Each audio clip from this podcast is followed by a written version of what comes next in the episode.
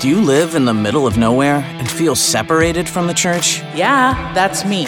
Or do you think the church is out of touch? Absolutely. Then this podcast is for you. Coming to you from the Diocese of Sioux City. What? Where the hell is Sioux City? Welcome to Outcast Catholic with your hosts, Father Shane Deman and Father Travis Crotty. Hey, everybody. Welcome to Outcast Catholic. I'm Father Travis Crotty, And I'm Father Shane Deman. and we're very excited to be with you yet again. So excited that you've tuned in for another really riveting episode of Outcast Catholic, where we're trying to reach out to the outcast Catholic. That might be you, might be somebody you know, but we're trying to do it here at Outcast Catholic. Come to you from the Diocese of Sioux City. Father Shane, what have you been up to?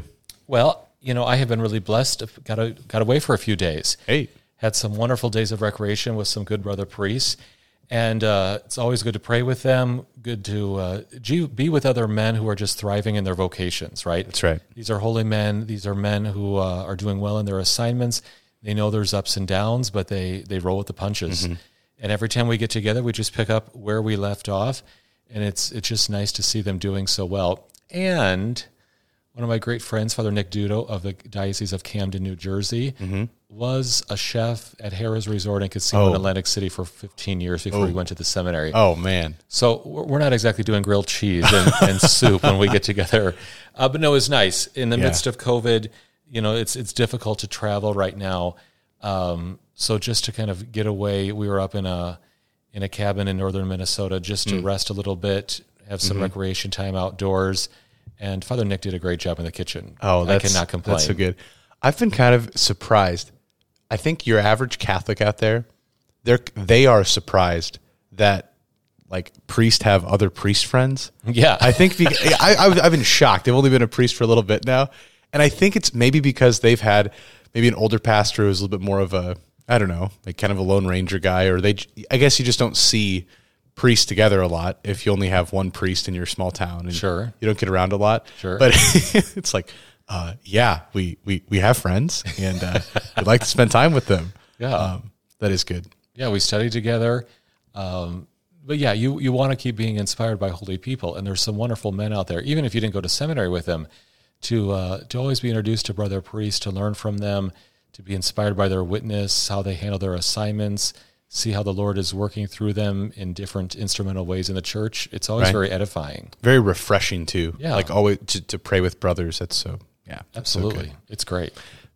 What was, let's see, what was the most beautiful thing you saw or did while you were on vacation? The most beautiful thing. Um, This well, is a little segue, if you couldn't tell. Yeah.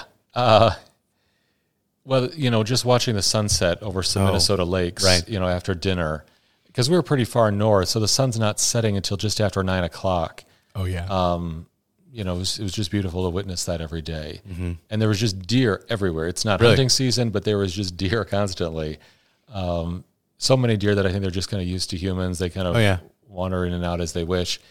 Um, yeah, there were just some really great moments being out in the woods. that, Um, that actually, I'll tell you a funny story. I was teaching Totus Tuus many years ago, and we were having this like man cave time with the little boys. And we were, I was trying to get them all r- like razzed up and excited. Razzed? I don't know if that's a word. I was getting them, all, I guess it is. Getting them all revved up is what I think I was There trying to say. And we, we were asking him, what, what are some really manly things? And of course, these like little fourth grade boys are being crazy. And they're like, crashing, crashing a motorcycle. It's like, that's not good. That's, you know, Imprudent. yeah, yeah, like yeah, like killing a shark. Wow, okay. Okay. So then this little kid, very, very small, he's like a kindergartner, he's just said, riding a deer. And we were all kind of confused. Riding a deer? I mean, I guess that'd be cool and kind of manly. So I met his parents then a couple nights later at like the potluck, and I told them what they said, and they they started laughing. They said his dad was working on scaffolding outside their house, and I told his little son he saw a deer, and it was so close he could have jumped off and rode it, ride it. he could it. have rode it. Yes, Yes.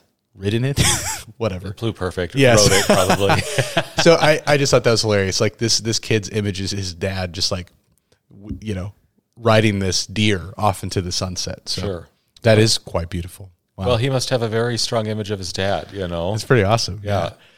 Well, I ask you the question because I've actually been thinking about this quite a bit. Um, I finished my f- last two months of seminary sitting in front of a laptop, and I know you have been on tons of different Zoom calls and things like that. Yeah. So much screen time. Right. I thought I spent too much time looking at a screen before, and everybody would talk about that, you know, trying to give your kids less screen time and things like that. I, I just realized I spent so much time looking at my phone, looking at a, a Zoom call, all these different things. Right.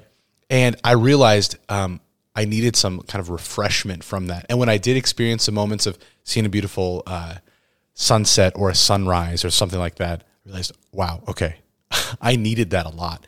And I think everybody needs that right now. Um, and beautiful things are the things that can refresh us. And staring at a screen all the time doesn't exactly offer that. And while I've been thinking about that, when I moved into my parish here, the countryside between Sioux City and Le Mars is is wonderful. You just saw it as you drove up. It's it's beautiful. There's these rolling hills Right. on both sides of the, the the highway, and it's yeah, it's just wonderful. And I thought, wow, okay. Sometimes we can think that we don't have anything going on in the in the rural Midwest, Mm-hmm. but we still have beauty all around us that can still give us that kind of refreshment Oh yeah. that we need. oh yeah. I take an Iowa sunset over you know just about anything because it's I mean it's it's just there all the time. Right. You know, and unless there's heavy cloud cover, it's there every night. And you can't get that in large urban areas. You can't get that if you live particularly on the east side of a mountain range. Right. Um, but it's there every night. You know, with the wide open horizon. When I came back from living in St. Louis for four years now, and every time I'd come back, my family lives up in South Dakota. It was almost like a palpable experience of like a deep, just a deep relaxation and breath. Um, of oh wow, this is so beautiful. The the rich green of the tasseled corn right now, um, and the sun that kind of casts rays on all of that. Um, but I had the opportunity, I think, two years ago, to take a class all about beauty, just beauty. So Excellent. Dr. Feingold, he's yeah, he taught us a class. It's called the philosophy and theology of art of of just beauty, philosophy and theology of beauty. Yeah, it was helpful because I've grown up with people telling me all the time, beauty is in the eye of the beholder, and oh, that's beautiful. This is beautiful. Everything's beautiful, right? But it was helpful to really dig into what is beautiful, what objectively is beauty, and then to understand why I should kind of consume beautiful things rather than ugly things. Um, and I think there's a lot of people out there, Father Travis, that probably feel like an outcast because they're actually interested in authentic beauty. Mm. And that uh, probably connects them to some more classical things in life, yes, um, in which so many of their contemporaries would not have that same appreciation. right. And they just feel like, uh, does everything have to be just kind of slipping through my fingers? Does it, Right. does it always have to be this cheap and ephemeral experience? Mm. You know, the latest pop song by this artist will come out, and then three years from now, like, who ever heard of that song again? Or even, especially today. I mean, you, you probably spend a lot of your time on TikTok. I'd, I'd imagine. Of right? course. that that has I did youth ministry this past year uh, at the parish in St. Louis, and I was just blown away at this sort of like reality that is TikTok. Right. I thought Snapchat was kind of ephemeral and, and, and crazy. Right. It, it, TikTok's insane. It's like watch this 15 second video and then immediately remake this 15 second video and then just keep watching it. And the new iPhone update that happened this year mm-hmm. allows you to see how much time you spend on each app. right? And some of these some of these high school students were telling me they were spending like like four hours on TikTok like a day mm-hmm. or something like that. So and that just ephemeral, just like fleeting, kind of flying by. Mm-hmm. So Yeah, there's no authentic beauty there. Mm-hmm. I mean, show me where there is authentic beauty with four hours of TikTok videos flashing by your face. Right. You know, uh, now, of course, you know, someone who's that deep into TikTok is not going to have a real clean appreciation of what aesthetics would be or Right. what the theology of beauty would be. Um, but that is a reality that even in their ignorance, they need to be awakened to. right. You know, And- and the church can provide that. if I learned anything in philosophy, which wasn't a lot, what I did learn in my philosoph- philosophical studies in undergrad was like man's greatest capacity is to contemplate, mm-hmm. is to contemplate the true, the good, and the beautiful in reality.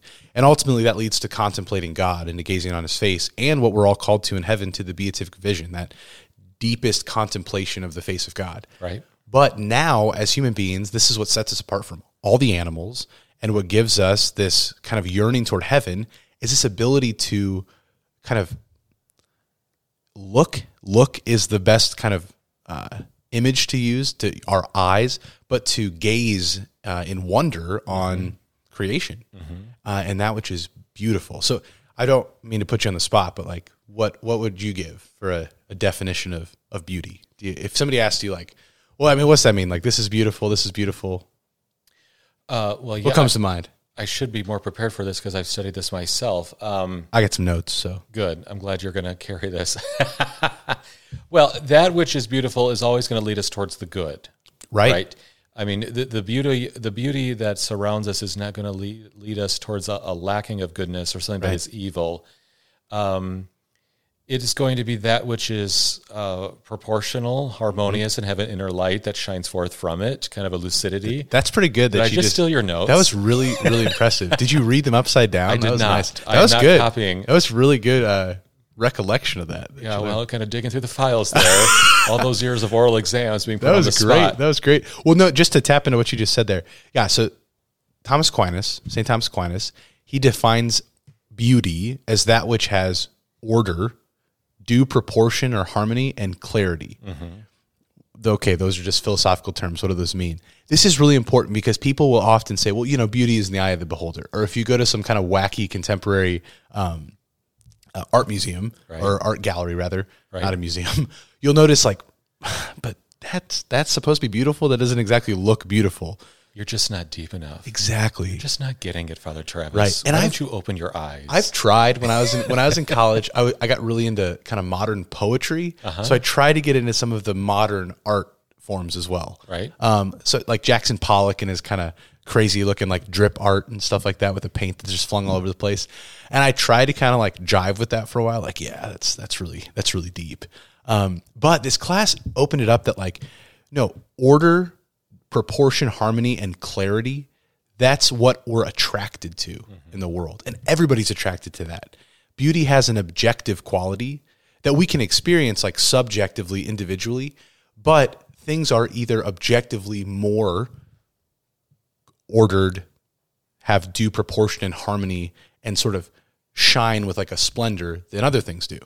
Um, and the classics, the classics in art and architecture and music, those still resonate in our hearts when we experience those as beautiful. And what I've been struck by, especially in the church that I, I get to minister in, that's a, a new church, but used all of the kind of Gothic appointments of the old church, there's a certain beauty that uh, is so refreshing every time I walk into this church that is kind of lacking in some other churches that I've been in or ministered in before. And people here love that. And so I say all this all about beauty because I've realized that while we don't have a lot kind of exciting, ephemeral things going on, um, where I grew up here in the Midwest, maybe in the town where you're listening from, who's ever out there, we do have uh, beautiful churches, sometimes beautiful architecture in like a courthouse or something like that. Um, access to beautiful paintings in actually a lot of free art museums in the Midwest. Uh, there's a free art museum in Kansas City that has a Caravaggio. There's a free art museum in Omaha, free art museum in St. Louis. Um, I don't know if the one in the Twin Cities is free or not, but the Minneapolis Institute of Arts. Yeah. I don't think it is. so, but so I've been be. Impressed with how many are actually free, and you can go in and you can just be moved by these these beautiful paintings. And like you said, so beauty we that would take too long to get into. It's a transcendental property of being, along with truth and goodness. Sure. and uh, but the the thing is, it leads us to the good, and it it leads us toward a kind of transformation. Whereas instead of like things like just those ephemeral things like TikTok or just staring at a screen or scrolling on Facebook or Instagram forever or just like Snapchat after Snapchat, that just kind of turns us in on ourselves. But when you contemplate something, a beautiful sunset, a beautiful painting, a beautiful building, a beautiful church, or a yeah, beautiful moment, that actually draws you out of yourself mm-hmm. and it opens you up to reality outside of yourself. And ultimately it opens you up to God. Mm-hmm. And that can be seen in a beautiful landscape, that can be seen in a beautiful piece of art and a beautiful yeah, sunset like you mentioned. Mm-hmm. It would seem that authentic beauty has to have kind of an arresting quality about it, Right. right? I mean, yes, there are ways that you can kind of discover hidden layers of beauty when you sit with things, maybe you contemplate a little deeper, or with familiarity, things become, you know, uh, more clarified. But the greatest beauty, you know, just kind of stops you in your tracks, right? Absolutely. There's this arresting quality that says, wow, you know, Right. look at that, or the experience of it, or maybe you're at a symphony and it, you, all of a sudden you just kind of get like this goosebump moment. Yes. You know, there's, there's, um, It's like when it when it hits, as Right. the kids would say. right. Um, yeah, that arresting quality kind of speaks of this objective nature that is there is something outside of you Right. that is drawing you towards a harmony and a completeness and a wholeness that uh, you perhaps didn't create, but nevertheless you can kind of take great delight in. Right. And you know, I don't want I don't mean to get like all little house on the prairie and sort of uh oh, I forget what that's called, that movement of like Benedict option, like moving back to farms and stuff. I mean, Sure. if you want to, go for it. But I just know that like the, our kind of like ancestors of this area, they clearly had a greater uh, they were great uh, they were more in touch with that reality of contemplation than we are. I mean, we can have this kind of progressive idea that the more we have, the more technology, the more sort of in, industrious we are, the better we are. But just considering like the beauty of this landscape and the people who've just worked the land for years, they had no screens, no Zoom calls, no anything to distract them. They were sinful human beings just like us, but they had more of a they were open, probably more open to that reality of contemplation mm-hmm. of something outside of themselves and open to a deeper faith. Well, and, and when life slows down a little bit, it's easier to to see that. Right. You know that old phrase, "Stop and smell the roses." There's a lot of wisdom in that. That we're not racing through our daily activities, and that the opportunity and the space is given to perceive beauty, Right. and to let oneself kind of be immersed in that. Right.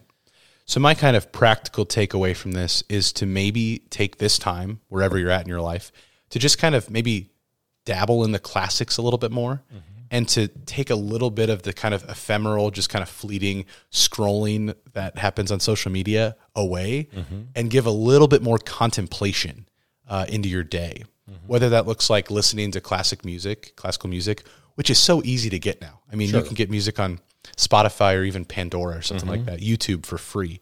Um, you can even get a playlist of that. But listening to that music that has that order and that harmony that really resonates in your heart and brings you to a place of peace. Um, or when things open back up again, making the opportunity to actually go to one of these art museums. Um, and I think you'll be surprised. A lot of friends, they say, oh, that would be so boring. And then as you see the sort of the variety, uh, it's so exciting to see these different works of art. Um, And that and that classical expression can be found in poetry. It can be found in, as you say, music and art. It can also be found in the great pieces of literature that surround us. as well. Absolutely. Yeah. I and I'll I'll say this too. What helped me become more kind of enthralled with beauty, especially in literature. I'm glad you mentioned that. When I was in college, one of the monks at Conception, he he loved teaching literature and he said literature is the narrative account of the human search for meaning. Mm-hmm. And I love that because really all art, whatever medium it is, is the whatever account of the human search for meaning. And if we're searching for kind of meaning and purpose in our life, and we encounter someone else's search, it opens us even more up to just contemplating, yeah, what am I made for? Sure. What Well is said. God calling me to? Mm-hmm. Yeah. Well said. So I think it'd just be great to take take an opportunity to just look for ways to invite a little bit more contemplation through beauty into your life. Well, we're going to have to keep unpacking that. This is a great introduction to beauty, but where we can find it uh, in greater specificity, Yeah. and even maybe bring that into prayer life, Right. or even some practical tips into bringing that into the life of the parish. Mm-hmm. We can keep exploring that more deeply in our in our future episodes. That's exactly right. Yeah, wonderful. Well, everybody, thanks for tuning in and try to find something beautiful and keep tuning into, you know, really just a beautiful podcast, Outcast Catholic. Um, I mean, really, we just, yeah, thank you so much. Yeah, we're just, we're going to be here coming to you from the Diocese of Sioux City and uh, look forward to, to working uh, with you, Father Shane. And uh, yeah, it's gonna What a good. beautiful reality! Wow, it is a beautiful reality. Shout out to Father Jim Mason for that great, great line. Yeah. Beautiful reality. As he's reigning gloriously at Kenrick Seminary. That's right. Keep up the good work, Father Mason. That's right. Father Travis, thanks for your uh, insights today. Look forward to our next discussion. Sounds good. God bless everybody. Thanks for tuning in. Send your questions and comments to outcastcatholic at gmail.com. Catch you next time, and God bless.